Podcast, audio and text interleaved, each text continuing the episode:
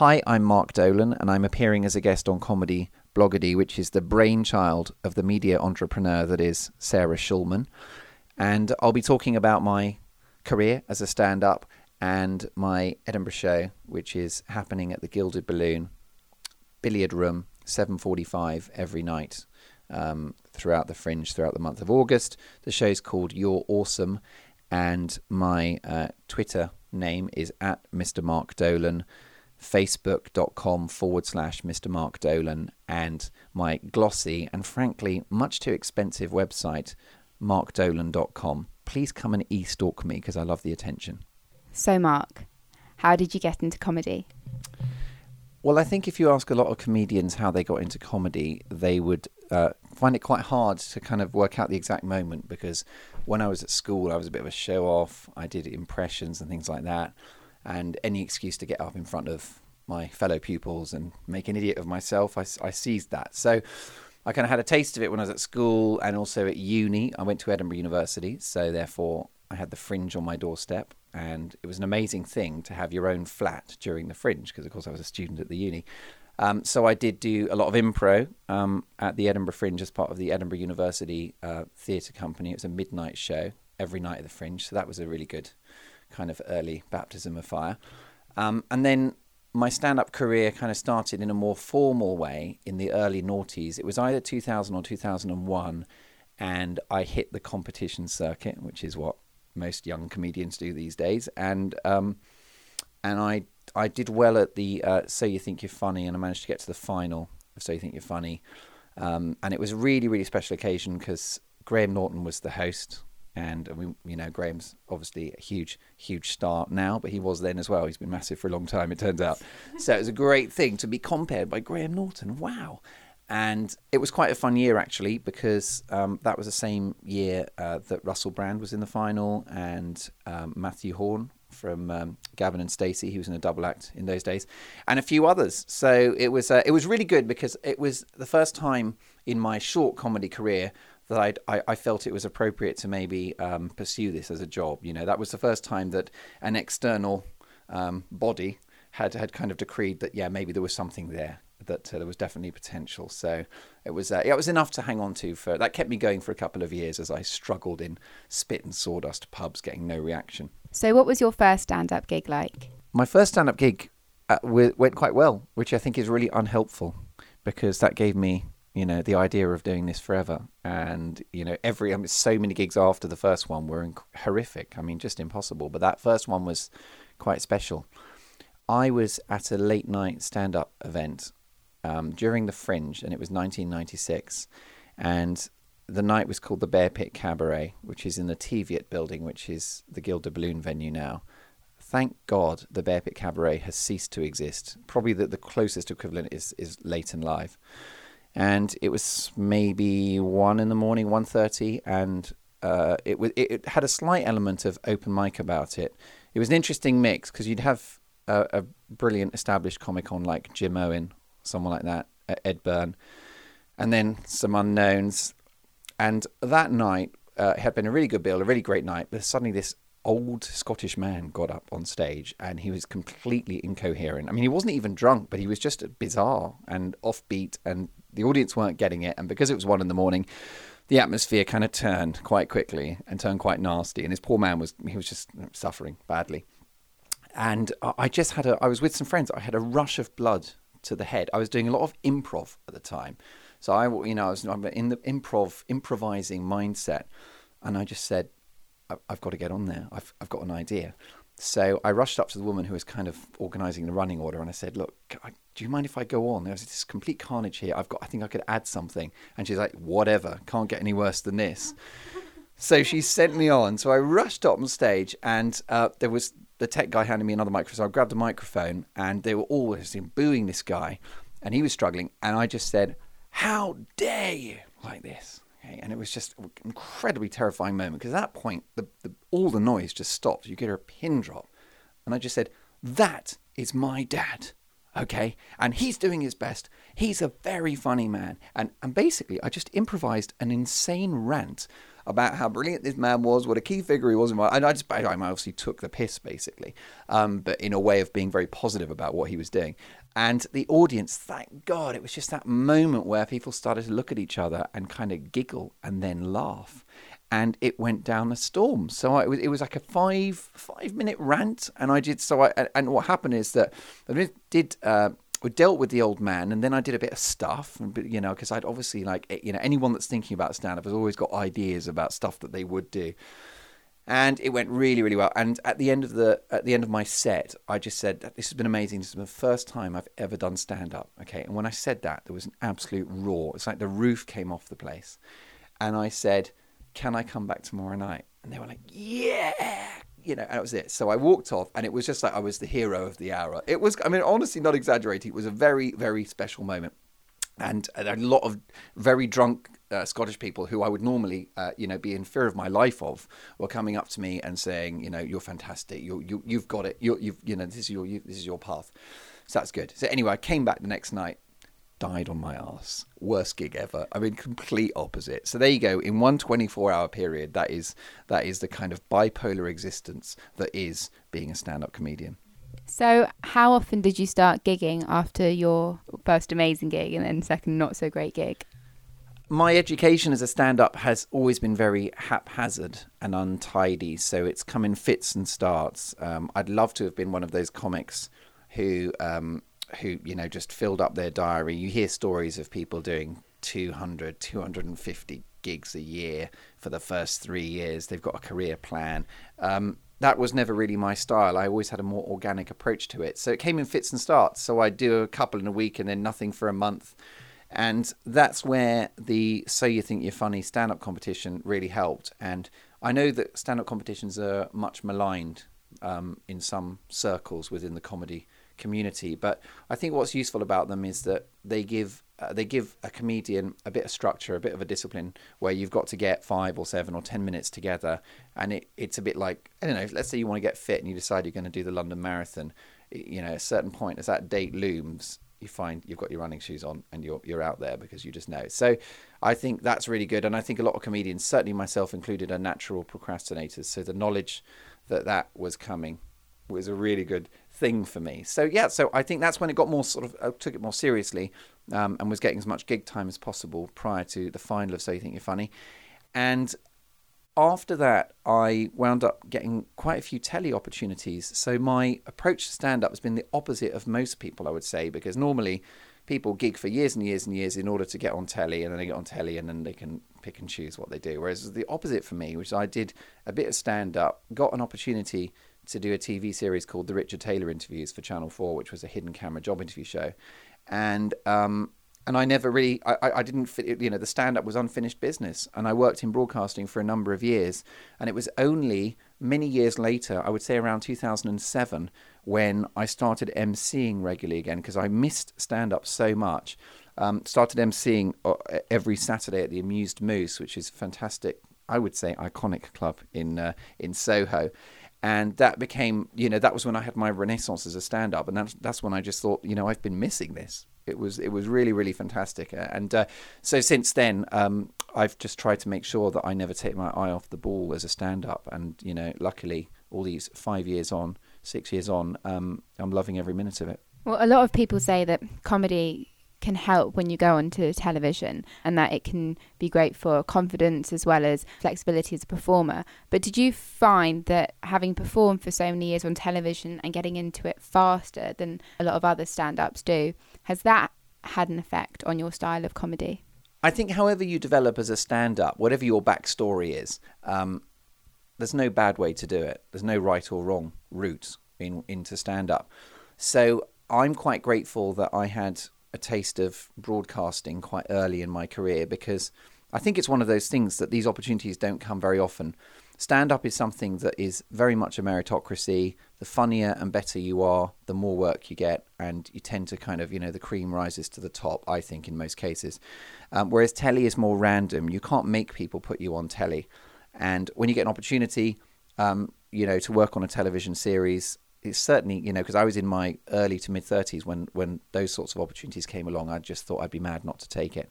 Um, I think that my stand up has been influenced by my telly work. I'm probably I'm probably a bit more polished than I was when I started stand up because when you're a broadcaster, you've kind of got to make sure that well, first of all, there is some technical things that you learn. You, you tend to learn how long a minute is and how long two minutes are, and you, you, you work with a script and you work with writers and stuff. So when, when I returned to stand up, I think I was certainly a more disciplined and polished performer than I was when I started.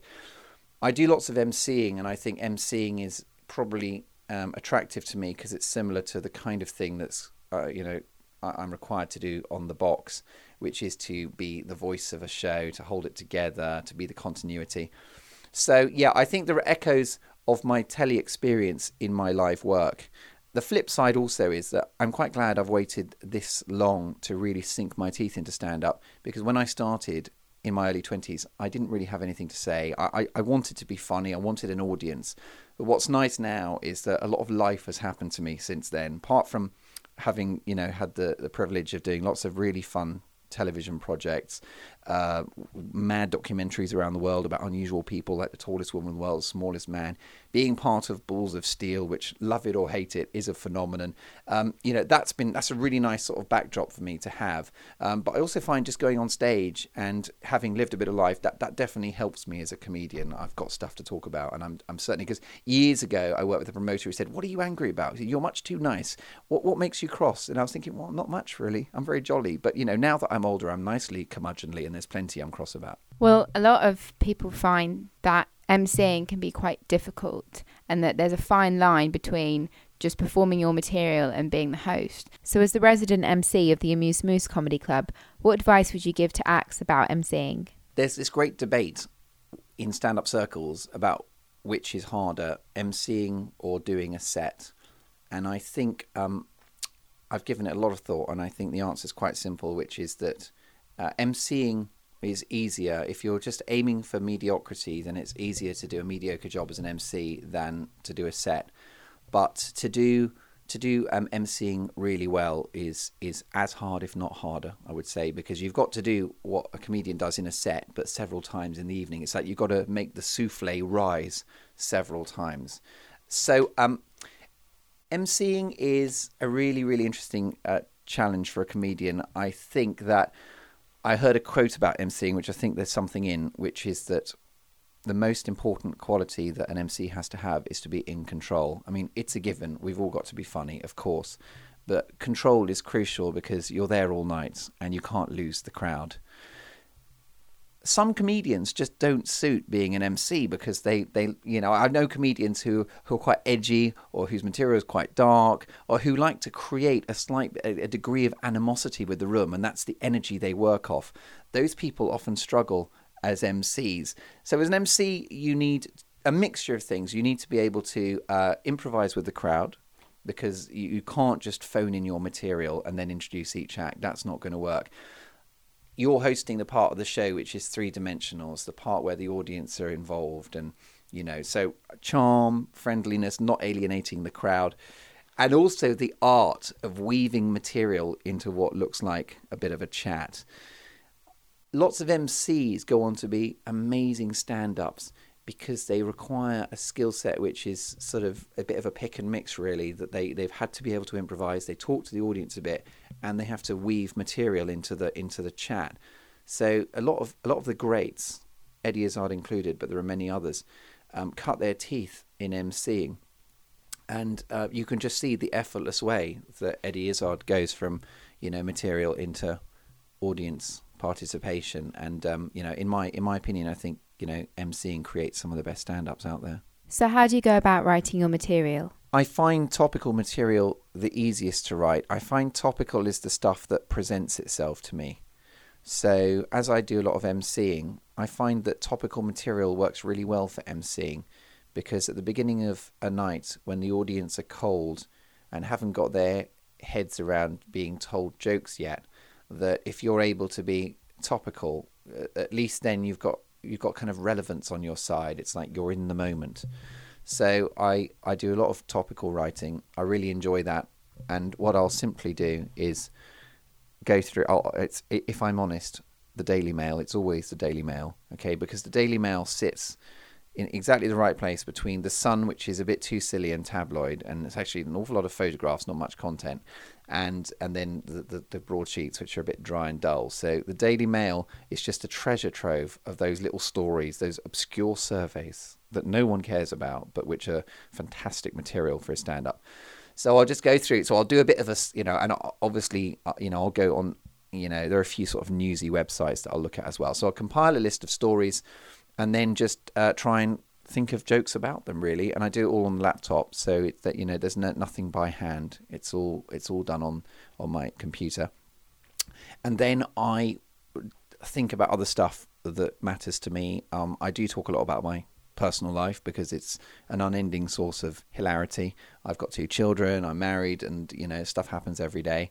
So that goes into my material. And what I tend to do which I hope works is because I always, I, especially with emceeing, it's difficult to do a routine because um, to do a routine, you know, in a way, the process of a routine evolving, especially if it's 10, 15 minutes worth, is, is a wonderfully organic thing that the great comedians like Dylan Moran and others just slowly, it's like a bomb disposal expert. And it's like one element and then the next element, and the next element until the crescendo.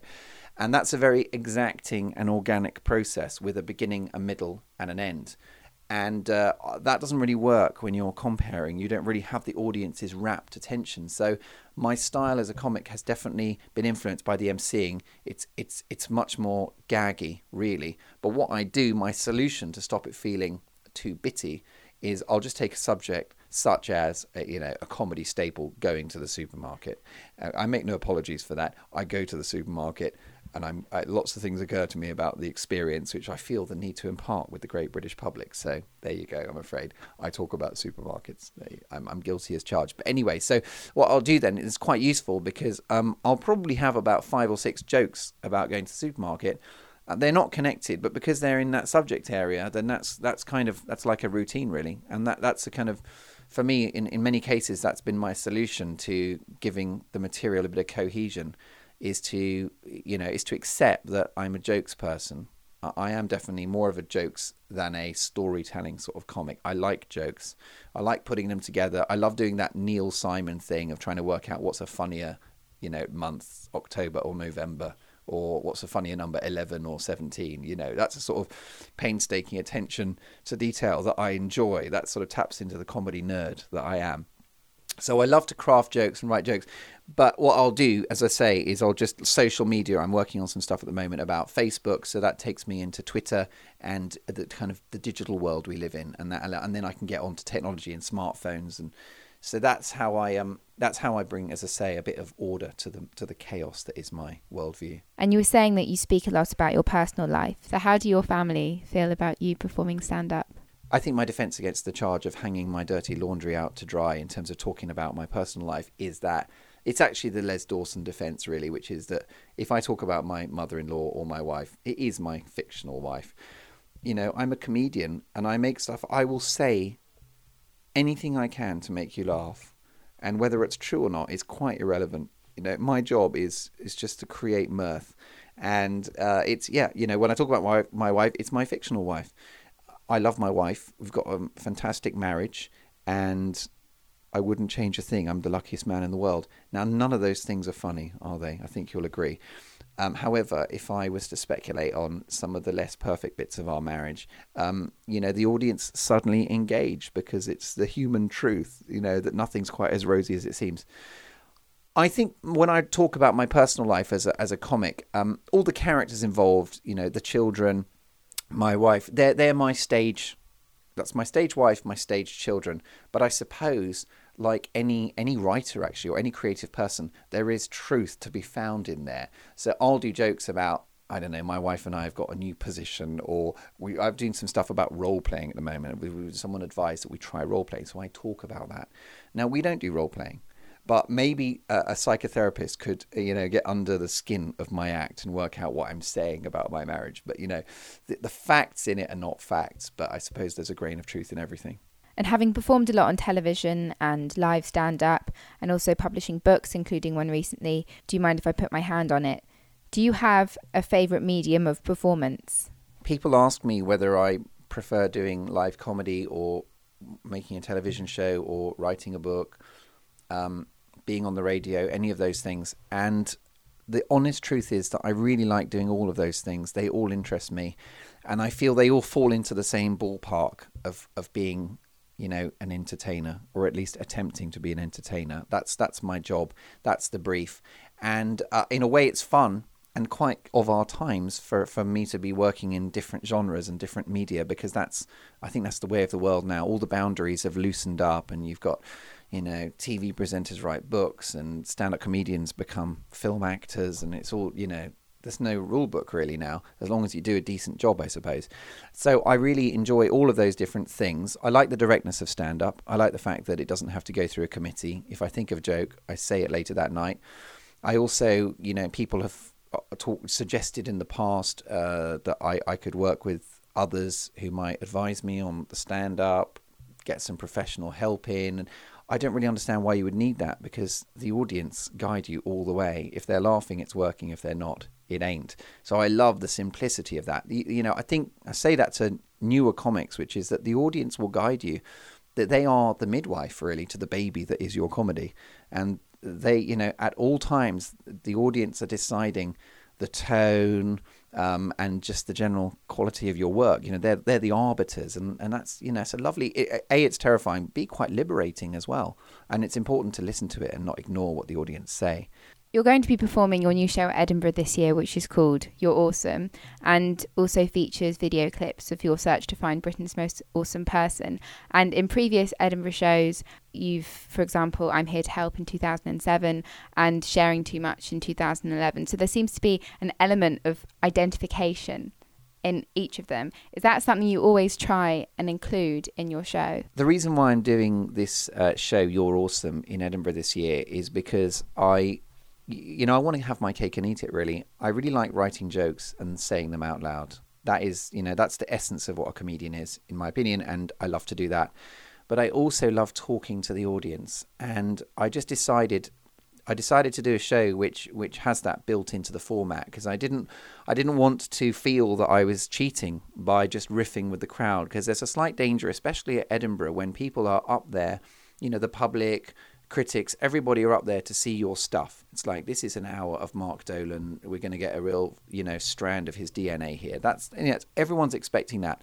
So I always, you know, I'm sort of slightly. I want to avoid, you know, falling into that trap of performing a, a sort of club style set um, in that sort of theatrical environment that is Edinburgh. It doesn't feel right just to MC your own show and uh, just to riff with the crowd and do a bit of material and you know sort of 20 minutes stretched over an hour i didn't want that to happen so i just thought well i know why don't i go for a bold theme which is awesomeness and a show which is out there to celebrate everything that's great. It's still a stand-up show. It's in, entirely designed to be funny but it's just coming from a slightly more upbeat perspective which i think fits with my comedy persona anyway because even if i you know even if i mock uh, my you know audience members and get into a bit of a banter with any of the crowd I, you know i mean i can be quite outrageous in things i say but it's it comes from the right place.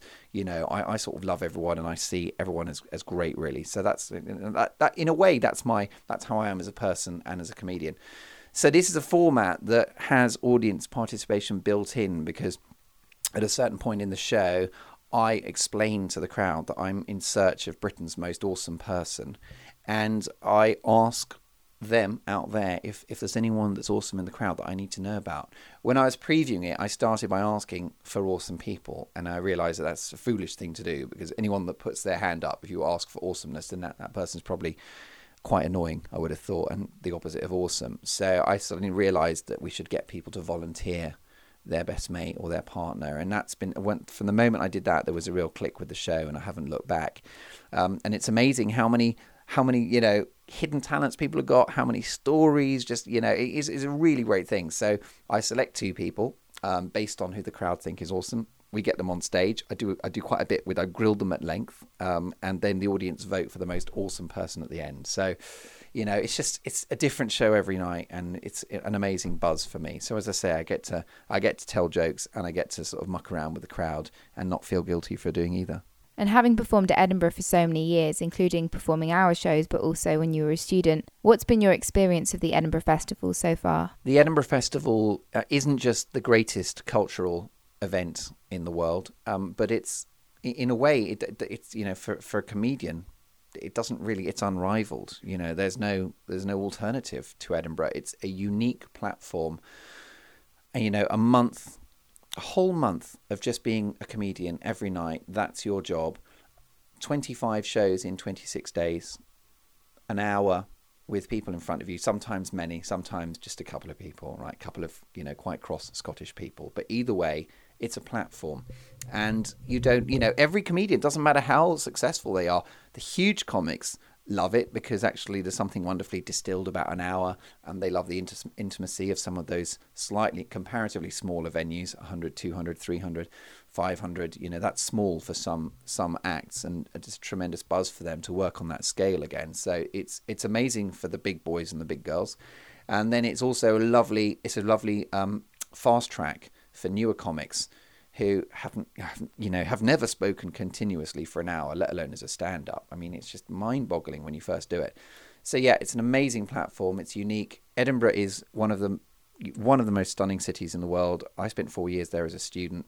It's an unbelievable, unbelievable place to get drunk. It's beautiful. It's in Scotland, which is an awesome place. I, you know, I, I can't speak highly of it. I mean, the one challenge people always ask me what advice would you give to people going up for the first time? Like comedians. And i would say the greatest challenge is to try to enjoy it. Because it's a bit like a reality show. If you watch big brother or the you know i'm a celebrity you can't understand how small-minded the people in the big brother house get. They get caught up into it. You're like look you're on a tv show. Just play the game. But within minutes they're saying hey where's my milk allowance? And you just think come on. You know the drill. You've watched this show. Edinburgh's like that where beforehand you're like i'm going to enjoy this i'm going to relax i'm not going to worry about reviews i'm just going to enjoy myself and do as good a show as i can. Then you get there after three days you're just a complete basket case a nervous wreck you haven't slept enough you're hungover you know and um, you just you know time after time that's happened to me. But the more i've done it the more i've really tried to enjoy it because you know look at it for what it is which is just a wonderful opportunity. And it's also not the biggest deal in the world. So if you win an award or you sell loads of tickets, that's lovely, but it's it's not a game changer. So you know, but the flip side is if you have a hard time and your show's a bit of a work in progress, and you know Her Majesty's press agree with you, um, it seems like the end of the world at the time, but uh, that isn't either. It's not going to make you. It's not going to break you. It's just a fantastic, you know, it's a fantastic part of the journey. That trip up north in August. And do you find that you get heckled a lot? I'm very lucky. I don't get heckled very much. I do lots of MCing, and I don't know. I don't think maybe their MC gets heckled as much as maybe someone doing their set, because the MC has had a chance to kind of really own the evening from the beginning. I mean, I did three nights in Liverpool last month, and we it was just night after night, every night, a lot of stag parties in. And I noticed that it was definitely easier for me as the MC than someone doing a set because what happens is that when you're the MC, you get to own the night, you get to make your mark at the beginning, and you tend to have you get the punters on side early doors before the alcohol has kicked in, um, and you can also establish who the key characters are, and, and so you make it your own. It's a lot harder when you've just come from another gig somewhere else. You're doubling up and you're closing, and you know it's the first time you know they've seen this person, the first time that person has seen that crowd. They they're not aware of who's who. So, um, you know, that's probably the time when you're at the most risk of getting heckled. Um, but I don't tend to get heckled. Um, if I do, I just work with it. I just improvise around it. There are, I have these stock heckles. It's what um, the great Ivor Dembina describes a stock heckle as as the knife in in your sock, right? As in when you go out, put a knife in your sock just in case there's trouble. That's his fabulous metaphor for um for having some stock put downs. There's a great debate about whether you should improvise. Um, a response to a heckler or whether you should have a generic put down. And I think the uh, the answer is that if you've got something up your sleeve, if you've got a few ideas of what to do, um, then uh, you probably won't need them. It's, it's like travel insurance. Do you know what I mean? You just you know tick that box. As, you know, if you if you have it, you won't need it, sort of thing. Um, I don't think there's as much of a culture as heckling as there used to be. I think that the professionalization of comedy um, and the increased ticket sales and the generally higher respect with which live comedy is held by the public through stuff that goes on their telly, like live at the Apollo and things like that, means that the public have a have a respect for it and don't see it as quite the kind of um, you know market marketplace brawl that it probably was in in the 70s you know um, and even the 80s a lot of the reason why I think there's less heckling is because audiences pay more for tickets and they've you know especially you know if you're married and stuff you've booked a babysitter you're probably having a meal beforehand you'll drink several pints of overpriced lager when you're there you're looking at an evening which could set you back 40, 50, 60 quid in some cases. So people's self preservation instincts tend to kick in and they tend um, not to spoil it for themselves by heckling. I think heckling's quite misunderstood actually because there's so many different aspects to it. Probably the hardest thing to deal with is um, mindless, drunken chatter. That's actually the worst because you know a pointed, witty heckle is brilliant, and I've seen you know amazing comedians just doff their cap to a great heckle and go, "That was funny." So you know you've contributed, and just uh, to go with it, you know, just it's not always a challenge to your authority. Sometimes a wonderful moment can happen, and someone can interject and you know if it's coming from the right place i don't think it is a heckle i think the the notion of a heckle is is you know it's all about the motivation the intent and uh, i think that um, I, you know, because I improvise a lot and I talk to the crowd a lot, I ask them to contribute and I get a lot of input. And as I say, as much as, as I, you know, I, I'm, I'm, there's a limitless amount of stuff that comes from the crowd and that's no problem at all.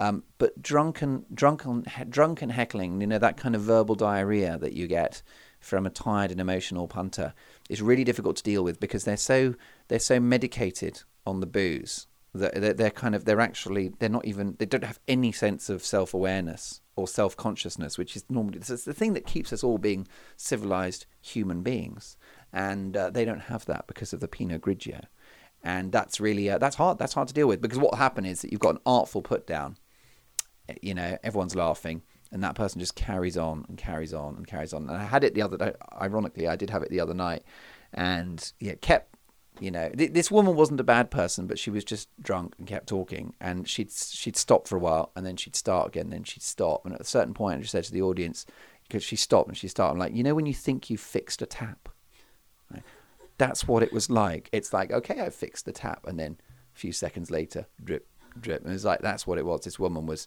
was just like a kind of human dripping tap, and uh, she needed a spanner or something.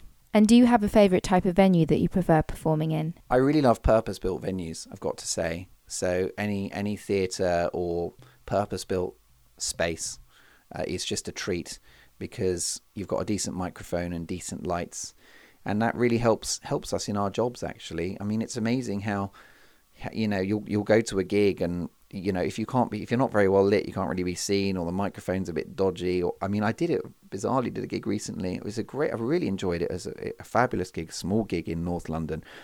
But the, the, the cable, the microphone was just on. Was like two feet of cable, you know. So I just couldn't move. I was just like I was just glued to the to this to the amplifier, and I couldn't move. It was really really odd. It was it was um very restricting, and I just thought, come on, please, I just want to move around here.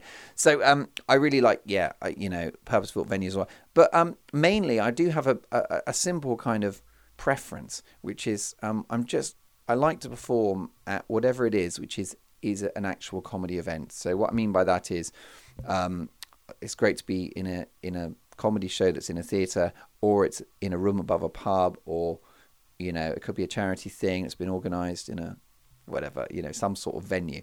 That's great. What's not nice is when you do a gig which isn't really a gig. They're the ones um, that's the stuff of nightmares. That's when you turn up to an obscure pub in the middle of nowhere and you get there and it's basically it's just there's a pub and there's just a microphone at one end of the pub, like next to near the fruit machine, and that's really dif- difficult because it's not a comedy club, and it's not even you know obviously the venue is not highly appropriate for comedy, and you know such is my commitment to the cause. I always I don't complain. Obviously, I just get on with it, and my fellow comics get on with it too, but. I suppose those are the only gigs. You know what? That's the thing. Um, you would imagine that comics would be worried about a rowdy room, a drunk crowd, stag parties. No, not really. It's just, as I say, it's the gig that isn't really a gig. That's the one which is a challenge. And do you have a favourite type of audience that you prefer performing to? I just like real, real punters. the public. Um, and what's harder is when you do an event. I mean, I, I do some corporate events, and you know that's that's fine, but it's it's just I, I like sort of. I know my comedy is very much about, you know, I talk about my life, and and it's all very authentic and it's real, and I just like to work with um, a slightly sort of real audience. And what I don't I don't enjoy so much is a sort of chin chin stroking, um, media savvy sort of crowd because I just feel that there's a lack of innocence there in the whole endeavour. So you know, I mean, if I'm honest, I'll take any audience. But you certainly, for example, notice a difference between you know an Edinburgh audience, fringe audiences. Some nights it'll be um, you, you, know, I mean, I was really lucky last in, last time I was there was 2011. I got loads of Scots coming to my show, which I know sounds obvious because we're in Scotland, but not everyone gets loads of Scots coming to their show. And I was so delighted that I had lots of locals, and because I've lived in Scotland for four years, there's a lot of material there about that, and I loved it. But then there's those other nights when you just a lot of people, uh, a lot of people wearing. Um, skinny jeans and with a little notebook out and you just think oh god just you know who are you is this real so yeah I, I you know I, I, it's a hard question to answer. I'll take any audience really, but whatever approximates to the great British public is my favourite. And do you have any tips or advice for aspiring comedians? The brilliant comedian uh, Martin Beaumont gave me a great piece of advice many years ago, which is he said, keep writing, write constantly because it grows your persona. And that was a brilliant piece of advice because you think that your persona evolves in the course of performing as many gigs as possible. Whereas actually, of course, stage time is important, but I think when you don't when you don't turn over the material, you hit a bit of a glass ceiling in terms of your development as an artist. And I think that it's coming out of your comfort zone and putting, you know, in a way, aiming to put one or two new jokes into your set every time you perform. It doesn't. You haven't got to just bin twenty minutes and start again every time because if you did, you'd you'd probably struggle. Um, anyone would struggle with that but yeah, I think that um, that discipline of because it's the easiest thing in the world to fill up your diary and just to gig hard, but there does come a point where you're not really learning that much from from you know from gig to gig. So I think the writing is the thing, and um, the other thing is perseverance. Stand up. If you look at who prevails, it's not. I mean, of course, you know, talent is involved, but most of you know most of the really um, successful people have also got a dogged determination.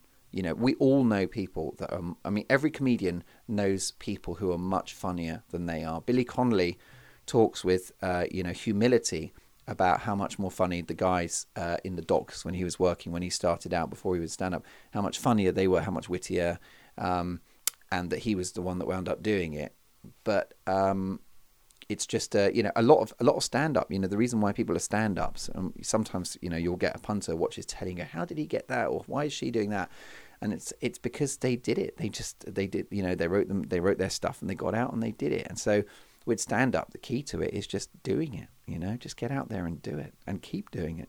And you studied politics at Edinburgh University. So do you have any tips or advice for students? I wish I could have my studying days back because I, you know, it was four years of of debauchery, if I'm honest, and you know, like ten minutes of studying. Really, that's that is that is you know that is a summary of my academic performance while I was uh, while I was in Edinburgh at the Edinburgh uh, uh, University of Edinburgh. So I had a brilliant time, but I think actually I think university is wasted on the young. You know, because if I did if I did a degree now, I I mean I'd be like one of those weird mature students. Do you know what I mean? I'd be early for lectures, and I'd be taking notes, and I'd be handing essays in on time, and you know what I mean? I'd be like really weirdly motivated because I see the value of it now. Whereas at the time, I was just an idiot. I mean, I was just a buffoon and a fool, and you know. So, um, my advice to um, young people is that you'll never have a chance to um, just sit around with a load of books and ponder life. Um, you know, ever again, it won't happen. The minute you get out there, the pressing need to uh, you know to get a roof over your head and to eat and generally survive the rat race is um, you know, it's, it's, it becomes a permanent distraction. And yeah, so I definitely looking back on it, some of my happiest times at school and also at university is just yeah, just strolling around in baggy corduroy trousers with my other foppish friends, um, you know, pondering life. That's a lovely thing to do, and that's why I do passionately believe that it's the right of every young person to go and get higher education. I think it's terribly important rite of passage, and it's kind of your, it's in your gift uh, to either be a complete swat and we need those people because of you know we need doctors and lawyers and all that stuff. God bless them. They're, those people are brilliant and quite indispensable. But we also need we also need hopefully um, the wastrels, you know, the people who swang the lead, because you know that's kind of now what I do for a living is sit around pondering life, and I invoice for that. So you know you need you need um, you need both. You need all sorts, and it's funny how actually you know all those skills whether it be becoming a you know scientific genius or a great historian or even a, a comedian or a screenwriter or whatever it is you know um, most of all of those skills really are honed in those precious few years between school and the big bad world